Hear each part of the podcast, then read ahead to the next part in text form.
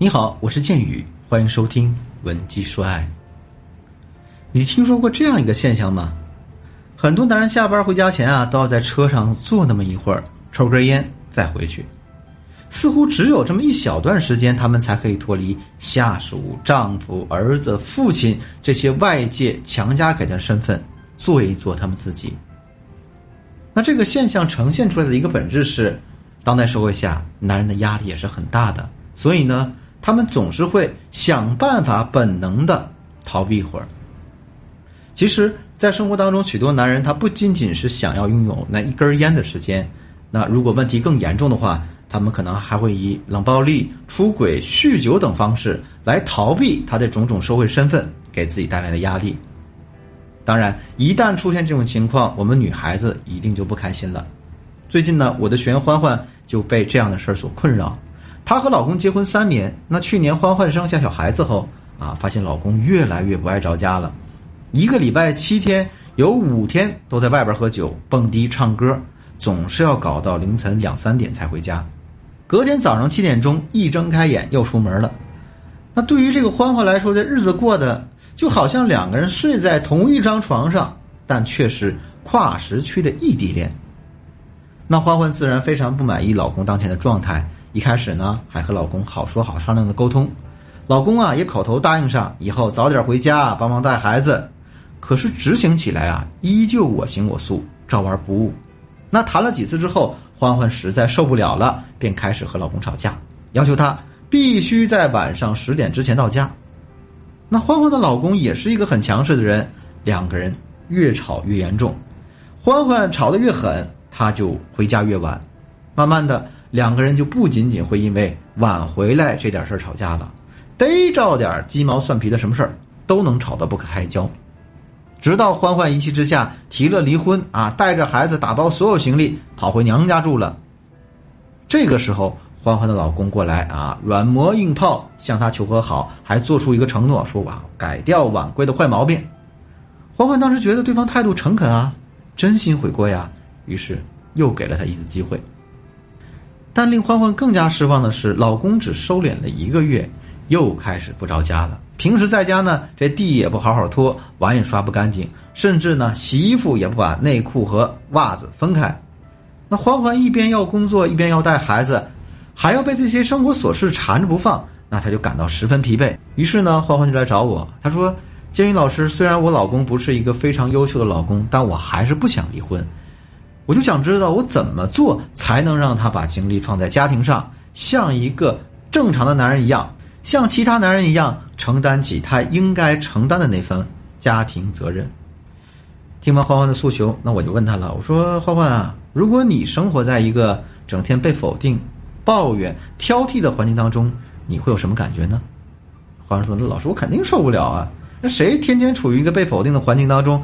都会让自己觉得自己特没有价值，非常卑微，在家里待着就很难受。然后我接着问他：“那我说欢欢，你换位思考一下，你觉不觉得你老公就生活在这样的环境中呢？”欢欢不说话了。然后我接着说：“啊，我说你老公啊，在家里待着不舒服，他感到被管束、被抱怨、被挑剔，还总是吵架。那一方面，他为了逃避这种压抑的环境。”另一方面，他也是不想和你发生正面冲突，所以呢，他才宁愿选择躲在外面，很晚才回家。如果你真的想让他心甘情愿的回归到家庭中的话，那么我们就要想办法在家里创造一些能够真正吸引这个男人的东西。对于一个男人来说，他在婚姻里想要得到些什么呢？今天建宇老师就借助欢欢的这个案例，把这个答案分享给大家，希望呢对大家有所帮助或者启发。如果你也有欢欢这样的情感困惑，或者说你有其他的情感问题，都可以添加我助理的微信，文姬八零，文姬的全拼八零啊，获得一次免费的咨询机会。那欢欢到底该怎样做才能让老公心甘情愿的回家呢？我教给了他三个办法。那两个月之后，欢欢的老公就如他所愿，爱上了回家的感觉。第一个办法是停止挑剔与抱怨，先学会接纳对方。在欢欢的案例故事当中，老公晚归的最主要原因是他恐惧回家。那他恐惧回家的原因呢？家对于他而言是一个非常糟心的环境，充满着争吵、挑剔、抱怨。那所以，我们既然想让他心甘情愿回家，要做的第一件事情就是要把这个挑剔、抱怨这些负面情绪表达停下来。那当然呢，对于欢欢而言，这个抱怨已经成了一种习惯了。咱们想改变这种习惯，一下子很难成功。于是呢，我接着给他两个处理办法。第一个啊，就是写一个愤怒日记。我让呢欢欢把对老公的所有抱怨和挑剔写在愤怒日记里面，啊，切记啊，这写下来偷偷写，不能让老公知道。再有就是在写愤怒日记的同时，再写一本感恩日记。这感恩日记呢，记老公的优点，老公做了哪些让你开心的事情、感动的事情，或者说老公为这个家庭的付出，我们通通都写在这里。然后有时间的时候，每天翻一翻两份日记，看看呢。自己最近的情绪控制能力是不是进步了？哪里还需要更改进一步？第二个办法是呢，给男人制造更多的价值感。当我们不再抱怨和挑剔对方了，对方也会慢慢的把这个负面情绪松懈下来。那与此同时，他内心当中想抗争你的欲望也就没有那么强了，也就不会总是想晚归不回家了。这个时候呢，我们接着开始我们第二个招数，让他在家里找到价值感。也就是他会觉得好玩的、开心的事情。你像欢欢的老公非常喜欢健身，那我就让欢欢以送生日礼物的名义买了这么一套健身器材送给她。她老公收到礼物的时候非常惊讶，用那种不可思议的眼神看着欢欢，还说：“老婆，我觉得你好像哪里跟之前不一样了。”从此以后，这欢欢的老公虽然还是会出去玩，但回家的频率明显变高，时间也变早了。欢欢呢，也渐渐变得自信起来。也越来越接纳老公，甚至呢，他会觉得自己之前的一些挑剔啊，确实有那么点苛刻和无理取闹。除此之外呢，我还让欢欢把这个美好日记以不小心的一个方式啊暴露在老公面前，老公看到之后非常感动。第三个办法是呢，多制造机会，让男人承担更多的家务。欢欢有一个诉求，就是让老公把精力呢放到家庭上啊，承担起更多的家庭责任。那这个家庭责任是一个很抽象的概念，我们得把它落实到一个具体的事情上，啊，再让老公去做，这样才能让他真正的养成一个承担家庭责任的习惯。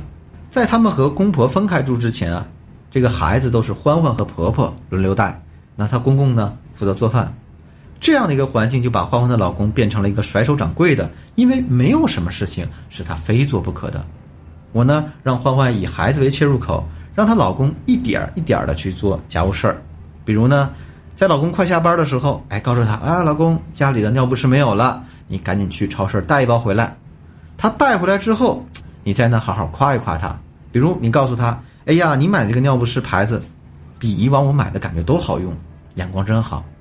然后我们下次就可以再用这个理由让他继续买了。类似的。我们引导男人做家务的方法还有很多很多啊，比如刺激法、表扬法、调教法等等等等。如果你想更深入了解这些技巧的话，可以添加我助理的微信文姬八零，文姬的全拼八零，让我们的专业老师手把手教你。好了，今天的课程呢到这就结束了。我是剑宇，文姬说爱，迷茫的情场，你得力的军师。我们下期再见。